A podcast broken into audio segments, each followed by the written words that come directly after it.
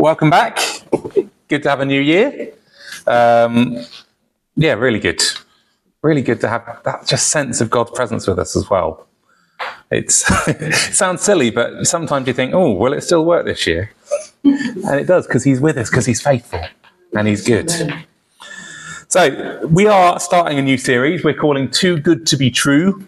And we're just aiming to help maybe answer some of the questions that you might have about the Christian faith, maybe your friends or neighbors or colleagues have about the Christian faith. And so that's the aim over the next six, seven weeks or so.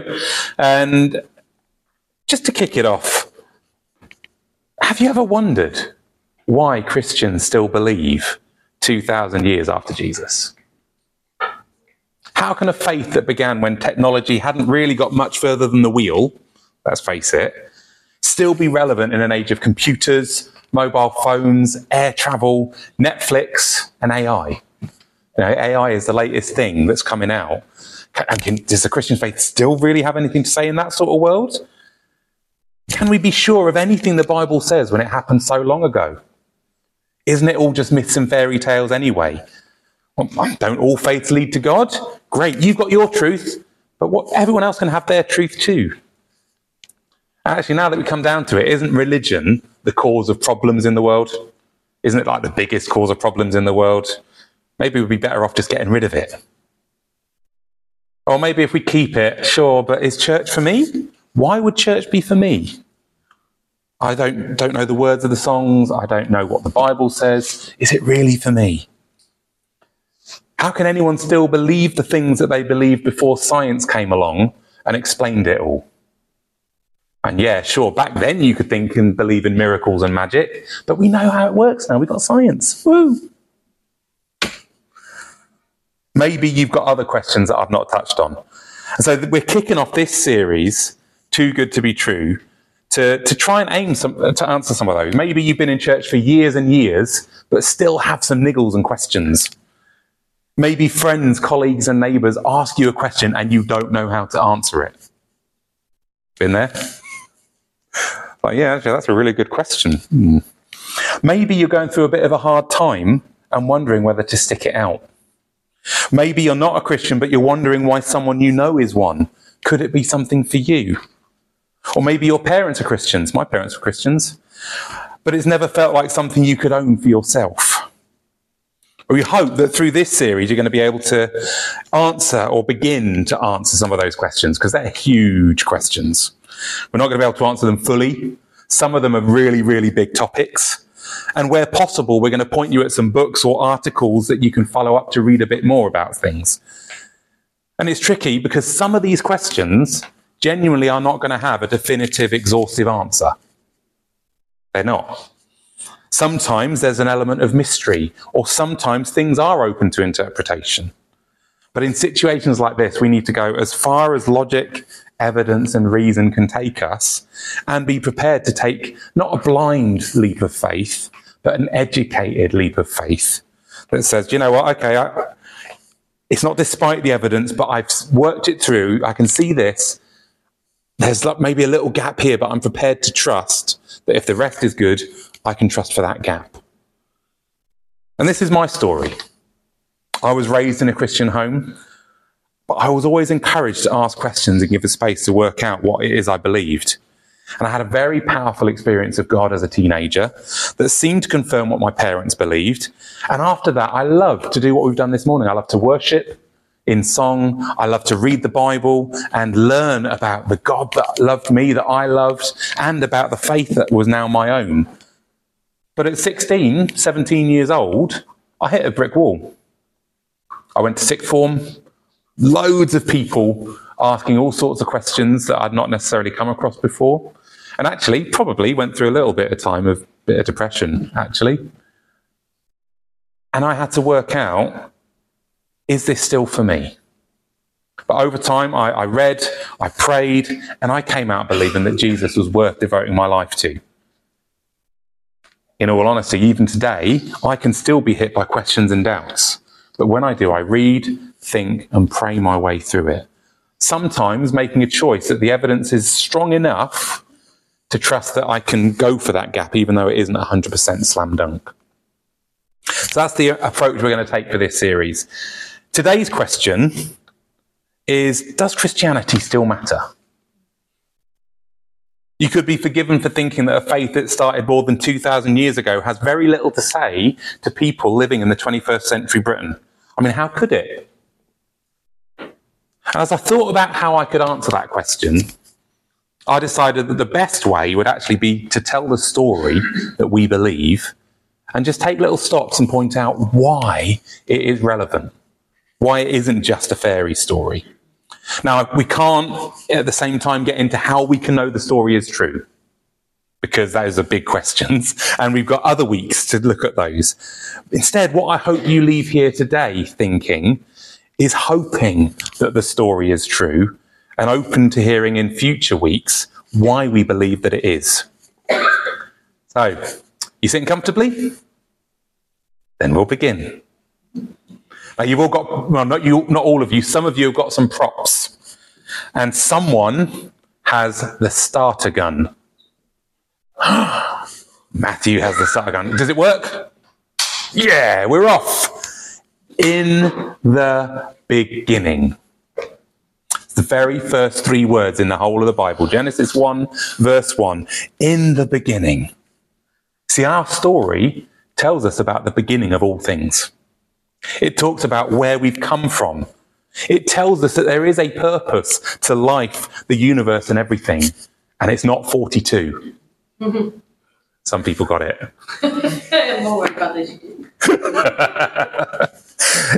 but actually, the, the story doesn't stop there. It doesn't just explain our origins and our beginnings. It goes on to tell us where we're going. And that's where we're going today. We started at the beginning. We're going to go to the end of time itself. You ready? Someone else has got God written out in letters. There we go. Janet has God written out in letters. See, in the beginning, God. It's fourth word in the Bible. See, God is there at the beginning of all things. He exists. And He is the prime actor. Sounds a bit grand. He is the one who gets everything moving. And He's not an old man in the sky. He's not a stern, harsh judge just going, mmm, mmm, mmm, He's not a lonely God who created things because actually he wanted a little bit of company. That isn't who we believe God is. In the name of the church, we've got Trinity Life Church. God is a Trinity. That means he is three persons in one God Father, Son, Holy Spirit, living in perfect, loving community. Father, Son, and Holy Spirit have always existed and loved each other perfectly. Now, Trinity is absolutely bigger than I can delve into right now, um, but it's a mystery. This is one of those things I'm going to say is a mystery. You cannot fully understand it. Every attempt to try and fully understand it falls one way or the other into making some mistakes about who God is. But it's not illogical. It's supra rational. It's above what we can reason out. But I believe it makes sense. and it is really important. And this is why it's important. It means we can say that God is love. If God was not three persons in one, Father, Son, Holy Spirit, loving each other for all eternity past to eternity future, then we might be able to say God is loving, but we can't say, like John says in 1 John chapter 4, that God is love. He is love itself. He is full of love that overflows from within himself to all that he has made. It means that he it creates out of the fullness of his love. And it means that he is relational. He can be known like a friend. Who has the spanner? Roger has the spanner. See, in the beginning, God created the heavens and the earth and everything in the earth. Now, this is another biggie. I can't right now get into some of the debates about did God really make the world in seven days? Were Adam and Eve really, really, really people? Did they really exist? Were they the first humans? All that sort of thing. That is one of those areas where Christians have different ideas. Some people say yes, seven days. Some people say no, millions of years. And the seven days is a poetic device. The Bible doesn't actually, I believe, point out the science of it. The Bible is talking about why God created. See, He created the heavens, which speaks of where God is right now. He is spiritual. He is in the heavens and we can't see Him, but He is the creator of all the things we can see, feel, hear, and touch. He created it and he knows how it all works. He took great care in creating, ensuring that things were created in the right order. If you go back and read it in Genesis 1, notice day one, he creates light from the darkness. Day four, he creates the sun and the moon. Day two, he separates the land from the sea. Day five, he starts putting plants and fish, plants on the land, fish in the sea. Day three, and I should have looked this up because I've now lost my thought on it. Day three, he does something else. And in day six, he populates it with animals. Go and read it, it's good stuff. I feel really embarrassed now. oh, dear me. Thank you. I love that there is grace. God sets something up and then he populates it. He, there is a logic and a reason and an order to it. And it's this belief that started that whole scientific process. It's because we believed that God created with purpose, with intent, that we could then predict what goes on in the world, that we came up with science. It also means that he cares about the physical stuff. He's not just spiritual. He doesn't care about the inner stuff. He cares about the physicality of who we are. And I think this is critical in a world that is going more and more digital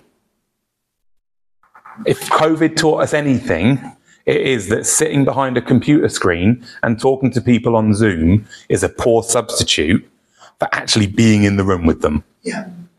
Being here in this room matters. I hated online church. This is amazing and brilliant, and I love it. It never will be the equal. It is good to be able to see, hear, and hug actual people. And that's the next bit. God created and he saw it was good. good.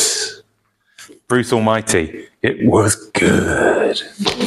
God's view of his creation is that it is very good. Who's got the Head Teachers Award?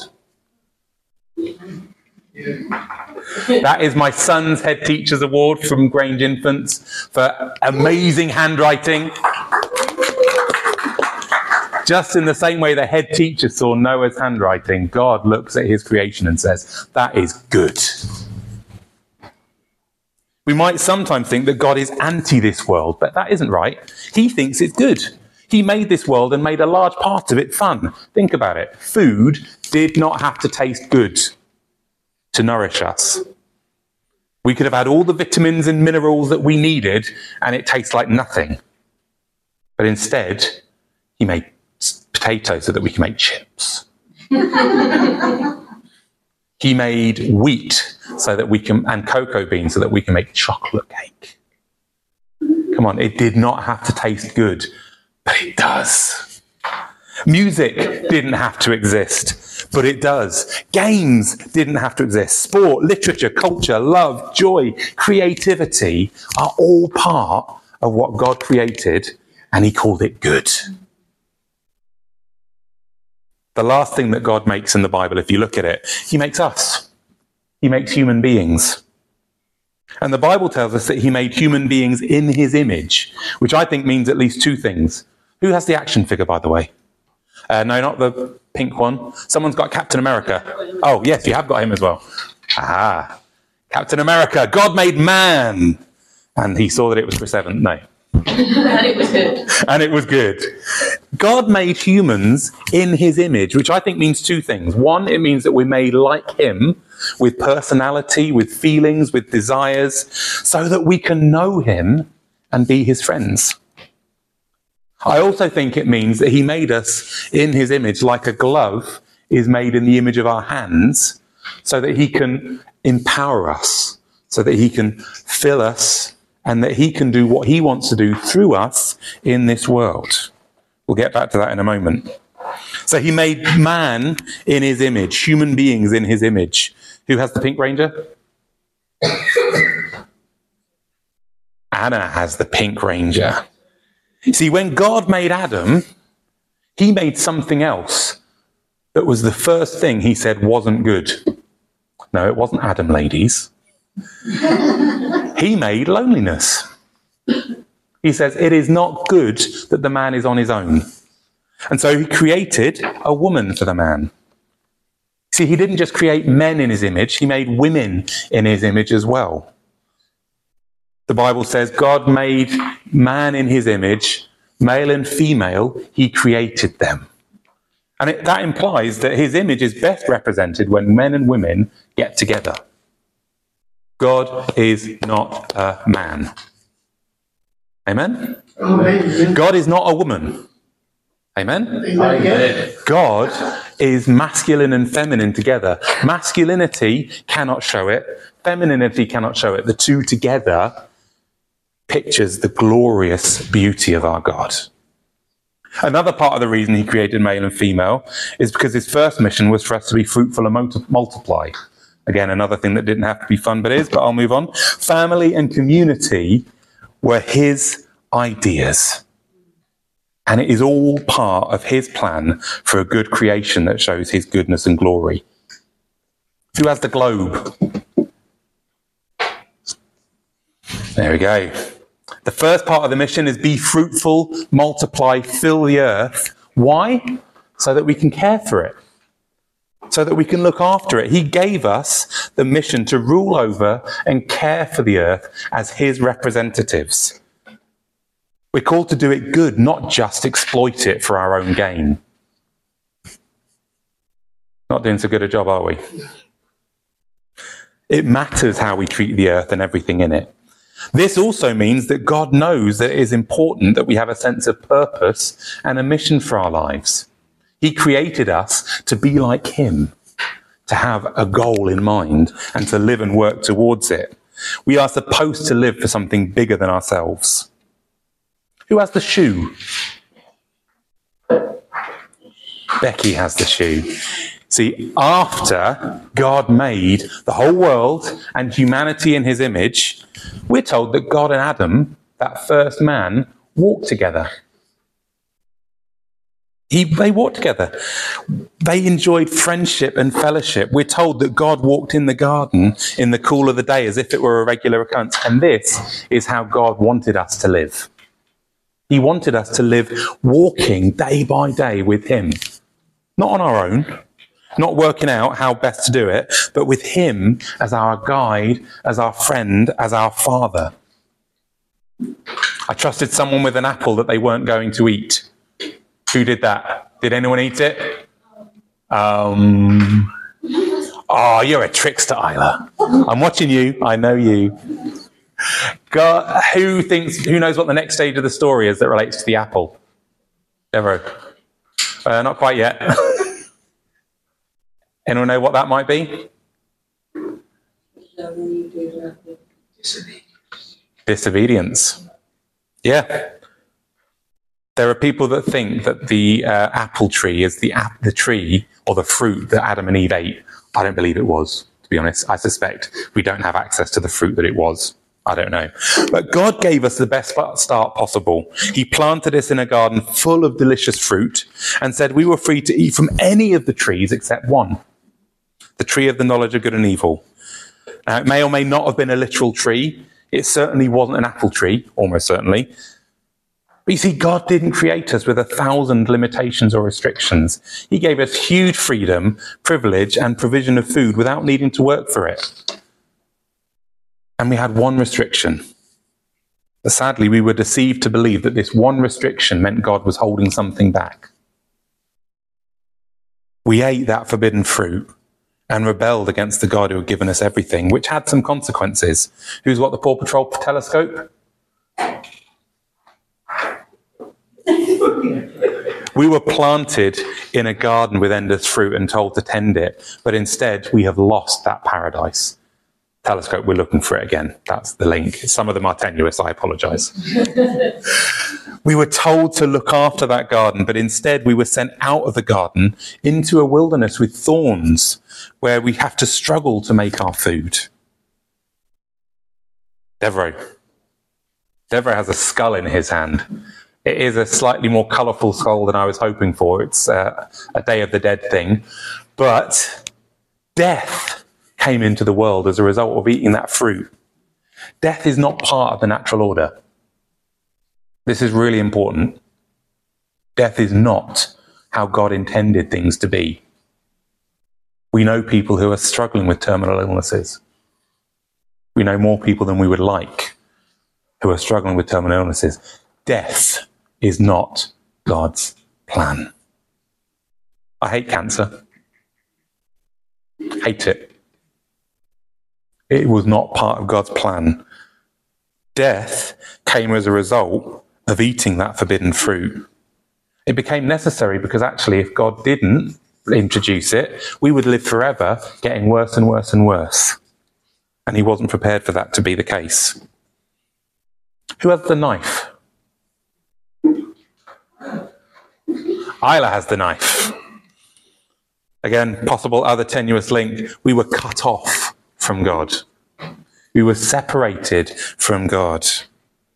And that's the biggest loss from his perspective.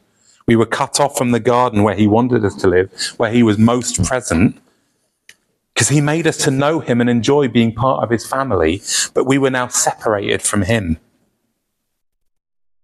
Someone has the monopoly piece. I think Brenda has the monopoly piece. It's so little. How It's a dog. did anyone give in to the temptation to play a game of Monopoly over Christmas? We did. It was actually remarkably peaceful. No, oh, It- I, I believe in Christmas miracles. It was remarkably peaceful. But how much strife has come because of that game? If I had a, a physical copy of Risk, it would have been even more the case. Mm-hmm. We would have experienced thousands of years of strife because of that disobedience. And he never want, God never wanted any of that for us. He never wanted sickness, disease, politics, wars, or death. It all came because Adam disobeyed. And we've continued in that. I think we'd all like to think that the contribution to the world that we make is generally speaking positive. Yeah? Well, you know, on balance, I feel like I'm better than bad. But the reality is, I know I have added to the suffering, the difficulties, and the badness of the world, not least of those I care most about. There is nothing worse than having people you love in tears because of something you have done. But sadly, I've done it. What's wrong with the world? To quote Taylor Swift, and I never thought I'd be doing that. it's me. Hi. I'm the problem. It's me. If that's a little bit too lowbrow, G.K. Chesterton said the answer to the question, what is wrong with the world, is or should be, I am wrong. But God has been on a rescue mission. Who's got the mosquito racket? Throughout history, God has been with his mosquito racket going after the things that we released into this world. Okay, have you ever used one of those? By the way, do you know what it does? I'd love to. Yeah, you press, you put the battery in it, you press the button, and in a place with mosquitoes, there are no batteries in it. It's safe. You go like this, and when you hear that, you know you got a mosquito that was planning to feast on you. Most satisfying sound in the world. That is what God has been doing throughout history. He didn't leave us to the fate. From the very first day Adam and Eve ate that fruit, he has been on a mission to restore us to himself. Now, that first day in Genesis chapter 3, you can go and read it. What was God's response?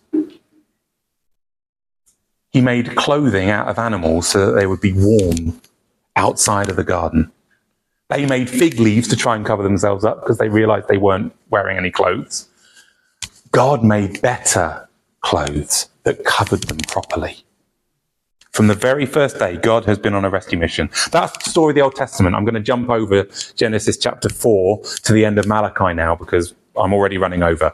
But that is what God was doing in Israel. He took Abraham, one couple, and made a nation that was intended to bless the world. But in the Old Testament, the story of Israel is one of constantly failing, being rescued, improving, and then failing again. again and again and again. It wasn't enough. Someone has the doll. We've just come out of Christmas. Yeah, thank you for putting the head right. That was a little bit creepy. We've just come out of Christmas where we remember that Jesus was born. Amen. God Himself became one of us. The God who created all that we see, hear, taste, and touch, who lived in the heavens and couldn't be seen, has entered His own creation. God is so committed to restoring what we lost that He became a baby in a manger. He put Himself into the care of His own creation, which is amazing enough. But remember, this was His rebellious creation. He put himself under our care. Who has the knight helmet? Go on, mate. Put it on. Stand up and let everyone see. That's better. Oh, it's a beautiful face. Jesus was given a mission, just like a knight would have gone on a quest to undo what we did in the Garden of Eden. So he went around, and where we disobeyed God, he perfectly obeyed God. He did just what he was asked to do when he was asked to do asked to do it. And he showed us what the life God intended us to live looked like. And it was full of love, joy, peace, compassion, forgiveness, devotion to God, and care for those around him. Because as he walked in obedience, he spent time with those that religion traditionally excluded. He was called a friend of sinners because he went to the parties of those on the outside. He shared the good news that God wanted to be with us and would restore us to fellowship with Him. He brought healing to those that needed physical healing. He even raised people from the dead, undoing death itself, at least temporarily. And then finally, now this is the one I didn't have. This is bad, I apologize. But as a pastor, I do not have a cross in the house. Does anyone have a cross that they're wearing around their neck or, or, as an earring or anything like that. I will fix it, I promise, don't fire me. Oh, apparently Laluna has one. I should have asked, sorry. Does anyone have a cross? Linda has a cross. There's a cross on Claire. Oh, yeah. Yeah. The cross. Finally, Jesus takes on the ultimate enemy death itself. He took on death, which only came because of Adam's disobedience, by dying on the cross. And he did at least two things. Again, time is short and I'm running over. The cross is rich and beautiful. I could talk about this for a week every year for the next year or two and not exhaust what the cross did. But there are at least two things he did. One, he died in our place, taking on the death that we should receive because of the wrong things we have done, and then giving us the life that he deserved. Giving us that state of being in the right that we don't deserve that he deserved because he did obey. He takes our wrongdoing, he gives us his rightness. That's the one thing that he does on the cross. The second thing, and I love this one, he dismantles death from the inside out. Who's seen The Matrix? How does The Matrix end? I'm talking the first film. There is no other film after the first film. the end of The Matrix, how does he defeat Agent Smith? He dives into Agent Smith's body and you think, oh, wow, okay, Agent Smith has consumed him. But he begins to break Agent Smith apart from the inside out. And it goes. And Neo is left standing there victorious. That is what he's doing on the cross. He's going deep undercover to break death apart so that we can be set free. Amen? Amen. That is what he was doing. We can receive forgiveness for all we've done just by trusting that the cross was enough to pay our debts Amen. and to free us from the claims of death. Now, this doesn't mean we won't die. There is a day that death will be done away with, and we're going to get there in a moment, but we're not there yet. But it does mean that death will not be the end, even if we do taste death. Because you see, we all know what eggs look like, don't we? I forgot to pick an egg up. The reason at Easter we have eggs is because it depicts life breaking out. And Jesus went into the tomb, but he did not stay there. He broke out of that tomb. He was raised to life. If he hadn't done that, we would have no confidence that what I've just said about him defeating death was true. But he came back to life. That means that we can trust that we will be brought back to life as well. We don't have a gravestone to visit to remember Jesus because he isn't there. Amen. The tomb he borrowed is empty because he left it behind. And having taken on death, he emerged victorious. And that is what he promises for us. Do you know that? He promises that victory over death for us. We who trust in him may taste death, but it will not be the end. We will be raised with him and know the life that goes on forever. Take a look around. Take a look around this room. Beautiful people. Him rising to life would be an amazing end, but that wasn't the end. Because actually, he made the church. Jesus went back to heaven, but before he did, he took his followers and commissioned them to be the church. He didn't want his followers to be lone rangers going out on missions on their own. No, he wanted to establish communities for people to find him together, to be devoted to him together, to share this good news that I'm talking about right now together to those that need to hear it. That's why I got up at six o'clock this morning to finish off this message. That's why people have come here to set this room up to receive people. Because God wants a people. It's all His idea. But He didn't leave us on our own. Someone has a plug. That's a, an adapter to travel around the world and get power wherever you need it. And this is what God did. We've talked about the Father, we've talked about the Son. This is the Holy Spirit. This is that sense of peace that you had while we were singing. That's the Holy Spirit. That is the presence of God with us and in us. He didn't leave us on our own to get the job done. He promised to send the Holy Spirit to be with us, to live in us, and to empower us. And once we've placed our trust in Him, we're not left alone. We are given strength and guidance by the Holy Spirit. Anyone wearing a watch? Watch, I see that watch, I see that watch, I see that watch, that watch, that watch, that watch.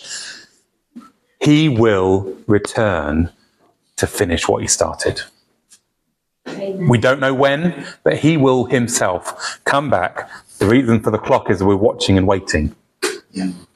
We are patiently waiting for him to come back. And then, Revelation. Uh, if you've ever read Revelation, it's a bit of a trippy book, but the ending of it is lovely. All of it's lovely, actually, when you understand it. Revelation 21, verse 22. I did not see a temple in the city. We are promised a city that is going to come to this earth. I did not see a temple in it because the Lord God, the Almighty, and the Lamb are its temple. The city does not need the sun or the moon to shine on it because the glory of God shines on it, and its lamp is the Lamb. The nations will walk by its light, and the kings of the earth will bring their glory into it. It gate, its gates will never close by day because it will never be night there. It will never be night. Amen. They will bring the glory and honor of the nations into it. Nothing unclean will ever enter it, nor anyone who does what is detestable, but only those written in the Lamb's Book of Life, those who have put their trust in Jesus. Then he showed me the river of the water of life, clear as crystal, flowing from the throne of God and of the Lamb, down the middle of the city's main street. The tree of life was on each side of the river, bearing twelve kinds of fruit, producing its fruit every month, and the leaves of the tree are for the healing of the nations. The nations need healing, right? Yeah. Look at the news. Look at the Middle East alone, let alone all the other nations. Where we're headed, where we're going, there will be healing for the nations. They will see his face. No, Mr. Verse. There will no longer be any curse. The throne of God and of the Lamb will be in the city, and his servants will worship him. They will see his face, and his name will be on their foreheads. Night will be no more. People will not need the light of a lamp or the light of the sun, because the Lord God will give them light, and they will reign forever and ever. The story that started in a garden will end in a city that has a garden within it, with that tree of life. And those who trust in Jesus will be there with him. Someone's got a fridge magnet. Barcelona fridge magnet, as beautiful and stunning as Barcelona is, the city that is to come will surpass it. Amen. Amen. I hope this story has whet your appetite somewhat. You may not be ready to believe it's true, but if I've done it justice, and if I haven't, I'm sorry, I hope you will find yourself wanting it to be true. Or at least able to see why peop other people want it to be true. And I hope you can see why I believe the Christian faith is still relevant in 21st century Britain. Now, there are some books you can look up if you find yourself wishing it to be true. I will very quickly put them up and I'll send the links out in the newsletter. Confronting Christianity by Rebecca McLaughlin. Thank you, buddy. Um, 12 hard questions for the world's largest religion. If you've got a difficult question, it's probably in that book. Mere Christianity by C.S. Lewis. He doesn't just write about Aslan and Narnia. He wrote a book defending Christianity and answering a lot of the questions I had when I went through that period as a teenager that I talked about. Next one, mate. Making Sense of God by Tim Keller, Timothy Keller, as it says there. An invitation to the skeptical. Again, if you've thought of a, a difficult question, it's probably in there. And then here, Letters from a Skeptic. A son wrestles with his father's questions about Christianity by Greg Boyd uh, and Edward Boyd, his dad. Greg Boyd is a pastor in America, and his dad um, used to believe, but ended up casting it away. But over a series of letters that is in, now in that book, Greg answered his dad's questions, and his dad came back to faith. Again, you might find that helpful. Now, the last session in this series is um, titled, if I remember rightly, What's Your Question? I'm aiming to take as many questions as you need as come in and give an answer. We haven't answered all of them by, any stretch. Now, it, we will give space for spontaneous questions. That makes me slightly nervous because it'd be nice to have some time to prepare. So if you do have a question that isn't on the list of questions that I've talked about earlier today, please send it in. And I will have a chance to prepare a little bit at least. Um, but that is where we are. Does Christianity still matter? I hope you think yes. I think it does. I think it speaks to where we as a society are lacking in hope, love, joy, and unity. And I believe it is the answer to save the world. Amen. Amen. We're going to close in a song. Uh, while the band is coming up, I'm just going to pray. Father God, I want to thank you that you you have created this world with good purpose. You have created this world so that we can know you, so that we can know each other, so that actually the love that you have, Father, Son, and Holy Spirit, will be all over this planet and all over this universe. Thank you, Lord Jesus, that even though we disobeyed, even though we rebelled, you did everything we need to come back and be restored to friendship and fellowship and to be a part of your family. Lord, as we worship now, as we get ready to leave this place, I pray that you would stir our hearts to love you more, to follow you more, knowing that one day you will return and that city we look forward to will become a reality that we see, not just a hope that we dream of. Thank you, Lord. I pray that you would send us out as you promised with the power of the Holy Spirit in our hearts. In Jesus' name, amen. Amen.